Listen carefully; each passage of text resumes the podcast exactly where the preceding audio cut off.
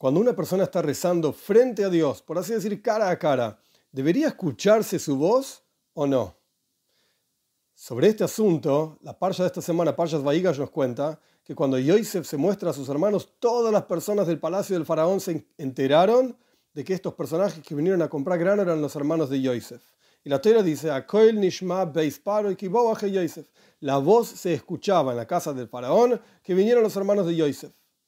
El Zoyar nos cuenta que la palabra Koil, voz, en este versículo, en la parcha de esta semana, está escrito de una forma extraña. En general se escribe con tres letras, Kuf, Vov, Lamed. Koil, pero aquí está escrito con dos letras, Kuf, Lamed, como que le falta algo, le falta la Vov, es una voz que le falta algo. Sobre esto el Zoyar dice, cuando una persona reza cara a cara frente a Dios, si hace que su voz se escuche, entonces Dios no escucha la plegaria. Dios no acepta plegarias, por así decir, en voz alta. Tiene que ser en voz baja. Tan pero tan bajo, explica el Zoyar, que ni siquiera uno debería escuchar su propia voz. Esto es lo que dice el Zoyar. Sin embargo, la halajá, la ley, en la parte, por así decir, revelada de la Torah, Zoyar es la parte oculta, en la parte revelada de la Torah, la ley es que uno por lo menos debería escuchar su propia voz. Si bien los demás no deberían escuchar la voz de uno, pero uno sí debería poder escuchar su propia voz. Entonces encontramos acá una diferencia de perspectiva, por así decir, entre la parte oculta de la Torah, Hasidis, Kabbalah, etc. El Zohar nos dice, ni siquiera vos podés escuchar tu voz. Y por el otro lado, la parte revelada de la Torah, el Rambam, el Tur, el Shulchan Aruch, por lo menos uno debería poder escuchar su propia voz. Y encontramos también, también una historia en el Talmud Yerushalmi de Rabbi Yoina, Rabbi Yoina, el Talmud nos cuenta que cuando él rezaba en la sinagoga no se escuchaba nada. Pero cuando él rezaba en casa, entonces sí se escuchaba. Hay una discusión entre los comentaristas de por qué se escuchaba la voz de Rabbi Yoina cuando él rezaba en su casa. Unos dicen para educar a su casa, para que la gente aprenda a rezar. Otros dicen para despertar la cabana, la intención. Y en este asunto entonces, ¿cómo seguimos? Como la ley, digamos, de la parte revelada de la Torá, hay que escuchar lo que uno dice por lo menos, o como el Zoyar. Y la explicación es la siguiente. En el rezo encontramos básicamente dos asuntos. El asunto número, uno del rezo es pedirle a Dios lo que uno necesita.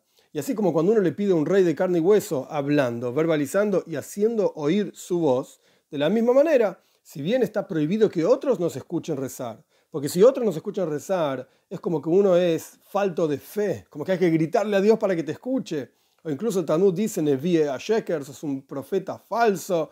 Entonces no hay que hacer escuchar la voz, es verdad. Pero uno sí debería poder escuchar su propia voz, así como cuando uno le pide a un rey de carne y hueso, uno hace escuchar su propia voz. Este es un asunto del rezo. Pero otro asunto del rezo es dveikus, apego a Dios, conectarse con Dios, en donde no importa lo que uno necesita o no necesita. En la práctica no necesitamos nada. Lo único que queremos, así explica el Baal Shem también, tfila, leoni, el rezo de un pobre, cuando esté desfalleciendo y frente a Dios, vierta sus palabras. Es decir, lo que esta persona, lo único, lo único que quiere esta persona es vertir sus palabras frente a Dios, que Dios me escuche. Estar conectado con Dios. La palabra tefilá viene la palabra toifel, conexión con Dios. Son dos asuntos en la tefilá entonces, en el rezo. Un asunto es pedir lo que necesito. Otro asunto es conexión. Y aquí encontramos la diferencia justamente entre la parte revelada de la Torah y la parte oculta de la Torah.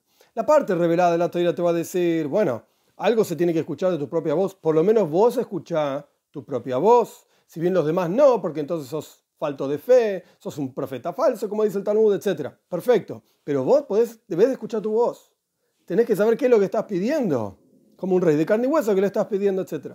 La parte oculta de la Torah nos dice, no, lo principal en el rezo es el apego a Dios, dveikus, kavana, la intención. Y para esto no se necesita voz, no se necesita que ni siquiera vos escuches, ni uno mismo escuche su propia voz. ¿Por qué? Porque cuando uno quiere unirse a Dios, uno tiene que estar entregado, battle, anulado totalmente a Dios. En cuanto uno es una existencia por sí mismo, no se puede unir a Dios. Estoy yo, está Dios, ay, podemos estar pegados, pero somos dos cosas separadas. El concepto de tfila es unión con Dios, donde hay en realidad una sola cosa. Estamos totalmente apegados, somos uno con Dios. Entonces, en este sentido, la idea de que no se escuche tu propia voz, ni uno mismo la escucha, significa una anulación y entrega absoluta a Dios. Y esta es la perspectiva del rezo desde la parte más profunda de la Torah. Por eso el Zohar nos dice, Nishma La voz se escuchaba en la casa de Paro y era una voz pero una voz que no se escuchaba. Que cada uno de nosotros podamos rezarle a Dios, conectarnos con Él, apegarnos a Él de manera tal de no sentir nuestra propia existencia, es decir, sentir que nosotros mismos somos en realidad una parte de Dios, enviados de Dios para revelar su presencia en este mundo, pero no somos cosas, entidades separadas de Dios, sino que somos uno mismo con Dios.